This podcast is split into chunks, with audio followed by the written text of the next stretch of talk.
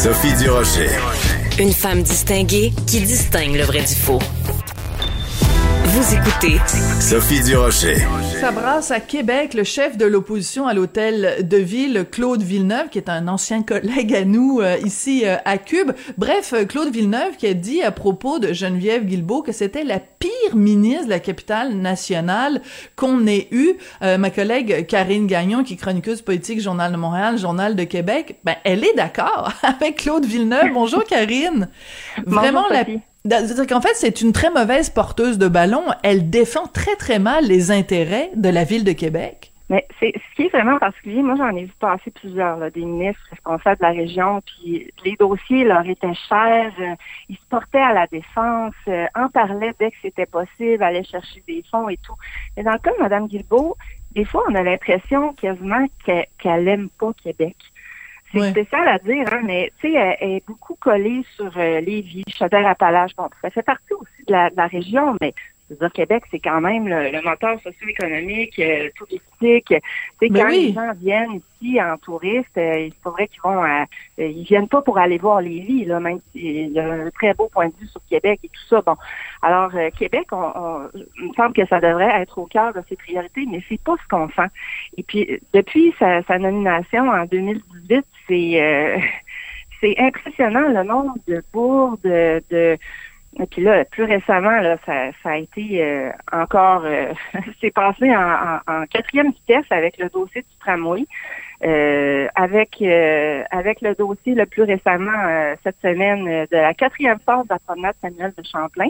Je sais pas si tu as eu l'occasion de ben oui. marcher sur la promenade ou de faire. Ben non, mais à chaque fois que je vais à Québec, je vais là et c'est absolument extraordinaire à quel point on s'est réapproprié le fleuve et puis tout, ah. toute l'ergonomie, tout le design de ce de tout ce secteur-là est absolument magnifique. La façon dont on a intégré la piste cyclable, les, les bancs pour s'asseoir, les, je veux dire, c'est une splendeur. Oui, absolument. C'est le plus beau lac du 400e de Québec. Oui, je suis d'accord avec toi.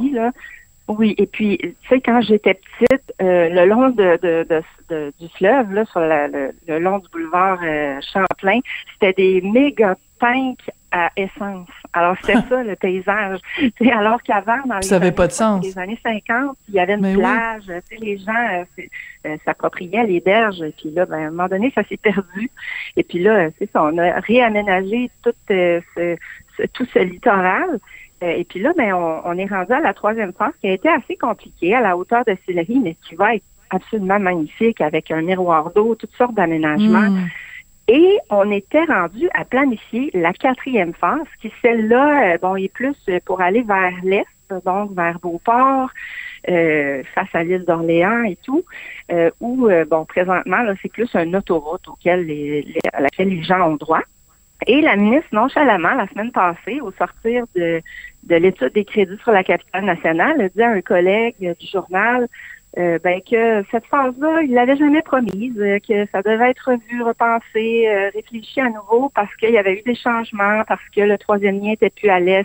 Tu sais, c'était comme c'était pas c'était pas un enjeu pour elle, on dirait là, dans le ton, dans la façon de mm c'était comme on tourne la page puis c'est terminé. balayer ça sous le tapis, ouais. Ah oui, absolument, mais c'est que ça a provoqué une levée de bouclier là à Québec. Euh, tous les élus se sont ont déploré ça. Euh, savaient pas non plus que ça avait été comme euh, mis sur le tapis. Et puis le chef de l'opposition qui a fait cette sortie-là. Et puis moi, ce que, pour dire que la ministre Guilbeault, finalement, est la pire ministre de la capitale nationale qu'on a eue, comme tu disais tantôt. Et euh, moi, je pense que c'est ce que j'écrivais ce matin, qu'il a dit tout haut, ce que plusieurs pensent tout bas. Madame mm. elle n'a pas fait beaucoup de contacts avec les intervenants dans la région. Elle a beaucoup attendu. On n'a jamais senti que c'était. Elle est, elle est vice-première ministre, elle est ministre de la Sécurité publique, euh, puis cette tâche-là de ministre responsable de la région de la capitale nationale, on n'a jamais senti que ça l'intéressait vraiment, que ça lui tenait à cœur. Ça, c'est déplorable parce que vraiment la région de Québec est sur pause. Les projets, là, à part le tramway qui, qui, qui euh, est un projet de la ville, d'ailleurs, euh, non pas du mhm. gouvernement, il n'y a rien qui bouge, Sophie. Il n'y a rien qui bouge. Oui, Tout mais, tombe mais... est sur mhm. pause. Oui, ben c'est ça doit être extrêmement frustrant en plus pour revenir euh, donc euh, tu nous disais c'est vraiment un leg du 400e. Écoute quand on regarde quand même euh, dans l'histoire récente de la ville de Québec, moi je, je pense vraiment qu'il y a eu un avant et un après le 400e. On sent qu'à Québec il y a eu une une fierté, une tu sais vraiment je veux dire les, les, les, gens de Québec se, ont découvert vraiment une une nouvelle beauté à leur ville et euh, je trouve ça déplorable que euh, la ministre Guilbeault ait pas pris ce dossier-là euh, de la quatrième phase à bras le corps en disant, ben écoutez, on peut pas laisser aller ça. On a fait les trois premières phases. Il faut, il faut, faut aller jusqu'au bout de notre idée, jusqu'au bout de notre fierté justement. En plus, comme tu le dis, c'est en face de l'île d'Orléans. Je veux dire, c'est un, il y, a potentiellement un, un, une, une façon de, de développer ce tronçon-là euh, avec un potentiel touristique, par exemple, énorme. Mais là, devant la levée de bouclier, elle a changé d'avis deux jours plus tard. Puis oui, en, laissant entendre un peu qu'elle avait été mal citée, mais moi j'ai écouté l'enregistrement, c'est sans équivoque, là, j'en, rapporte d'ailleurs des extraits. Et puis là, ben, elle dit qu'ils vont la faire, mais jusqu'à quel point c'est une priorité, euh, je dirais qu'on n'a pas senti ça dans ses propos là, la semaine dernière. Donc euh, je pense au moins qu'elle a dû comprendre qu'il y avait un intérêt à ce que ça se fasse. Euh, c'est fait rappeler à l'ordre, mais c'est quand même étonnant euh, que, que, la ministre responsable de la région n'ait pas eu cette sensibilité-là. Puis la sensibilité, on la sent pas. En fait, le seul projet qui anime la ministre dans la région, c'est le troisième lien. Et on sait que le projet en est vraiment assez premier balbutiement. Il n'y a pas de financement rattaché. Alors, c'est un peu de la poudre aux yeux pour moi. Donc, quand je dis qu'il n'y a rien qui bouge à Québec, ben, on en est là. Avec un projet, euh, un projet supposément fort, mais qu'on ne sait même pas euh, où est-ce qu'ils s'en vont avec ça. C'est basé sur rien, aucune étude, euh, ni la science. On ne sait pas à quel besoin ça va répondre. Et puis, on est assis là-dessus, puis on attend. Ouais, très dommage, très très décevant de la part euh, de Geneviève Guilbeault. Écoute, euh, il y a des dossiers comme ça, on pense que bon, euh, ça va ça va ressurgir puis à un moment donné ça va se, se calmer hein. c'est comme le cycle de vie, le cycle de nouvelles. Oui. Ben l'avortement manifestement le cycle de nouvelles est loin d'être terminé. dans le journal de ce matin, on voit avec photo à l'appui les 39 députés à Ottawa qui sont contre l'avortement. Euh, est-ce que tu as été surprise, Karine, quand tu as vu euh, une telle quantité de députés conservateurs contre l'avortement? Ben, c'est surprenant qu'il y en ait autant, mais quand on, sait le Parti conservateur, depuis la fusion, en fait, depuis que c'est plus le Parti progressiste conservateur, c'est très différent comme parti. Puis souvent, ils vont essayer de, encore une fois, de balayer ça sous le tapis. Euh, sauf que quand il y a des enjeux de ce type-là qui sortent, ben on voit qu'il y a quand même des gens beaucoup plus à droite, beaucoup plus extrémistes dans ce parti-là. Et euh, et c'est ce que je disais hein, cette semaine euh, quand on en parlait. Ma crainte, c'est que le courant qui se passe aux États-Unis présentement ait une influence chez nous, que ces gens-là se sentent plus légitimés de, de, de s'afficher ouvertement là, contre euh, contre l'avortement et, et ça c'est, drôlement inquiétant. c'est vrai que quand on voit dans le journal la tapisserie de, de, de photos de, de, députés euh, qui siègent à la Chambre des communes puis qui sont contre l'avortement, ça, ça donne un peu froid dans le dos. Là. En tout cas, moi, c'est ce que ça m'a fait comme effet ce matin en voyant ça. Et surtout, le nombre de femmes. Oui, aussi. Mais tu sais, elles ont le droit, elles ont le droit. Mais, mais, mais c'est quand même plus particulier parce que il y a, y a, tout un discours féministe euh, euh, auquel moi je ne souscris pas personnellement puis je suis curieuse de t'entendre là-dessus. Des gens qui disent euh, euh, ça n'est pas aux hommes de euh, légiférer sur les droits des femmes. Autrement dit il y a que des femmes qui ont le droit de faire des lois sur les droits reproducteurs des femmes. Ben je veux dire ça va contre la démocratie parce qu'en démocratie justement on envoie dans nos parlements dans nos assemblées et des hommes et des femmes. Donc ça voudrait dire que s'il y a une loi sur l'avortement ou si on doit encadrer l'avortement, il y aurait juste les femmes qui auraient le droit de voter. Ce serait une aberration aussi, non? Oui, absolument. Je pense que c'est une question qui doit euh, concerner euh, les deux sexes. Par ailleurs, là, on, est tous concernés par ça. Maintenant, que, ce soit des hommes ou des femmes, je pense qu'on n'a pas à légiférer pour euh, le corps des femmes, là, pour la, les décisions qui les concernent. ça, ça, ça, ça fait pas de doute pour moi. Euh, et puis c'est pas parce qu'on est une femme, les femmes sont pas toutes pareilles. C'est pas parce qu'on est une femme qu'on le voit là. on en voit là parmi les députés conservatrices qui sont euh, contre l'avortement. Alors c'est pas parce qu'on est une femme qu'on est plus progressiste.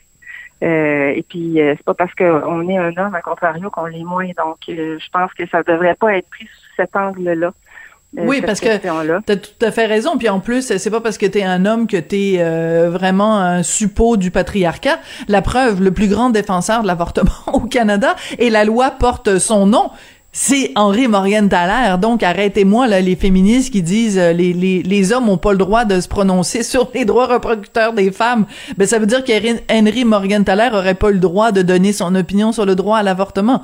On voit que la, les limites, le limite de cet argument là. Oui, il y a certainement un problème avec la, représentation féminine parmi les, politiciens. Il en manque, il n'y en a pas suffisamment. Mais est-ce qu'elle serait pour autant plus progressiste? Euh, non, je pense que c'est un combat qui doit faire de la part de tous. Puis je pense qu'on a passé ce, on devrait avoir passé en tout cas cette période-là où c'était seulement les femmes qui défendaient les droits des femmes. Là, aujourd'hui, euh, l'avortement, ça doit être vu comme un enjeu de société euh, qui concerne pas seulement les femmes. Euh, puis je pense que c'est comme ça qu'on parvient à, aller encore plus loin là, dans la défense de ce genre de droits-là, quand tout le monde s'unit, euh, puis que ça devient pas une bataille nichée. Là. Oui, euh, il faut absolument qu'on parle d'Éric Duhem. Donc, dans son duo de médecins, il y a un médecin qui ne s'est jamais caché d'être anti-avortement. Euh, Richard, pour pas le nommer, écrit euh, ce matin dans le journal, ben, on va pas commencer à avoir une police de la pensée qui va décider euh, quelles quelles pensées sont correctes d'avoir, que, que qui choisissent les candidats qu'ils veulent, puis après ce sera aux gens de voter s'ils veulent ce candidat-là ou pas.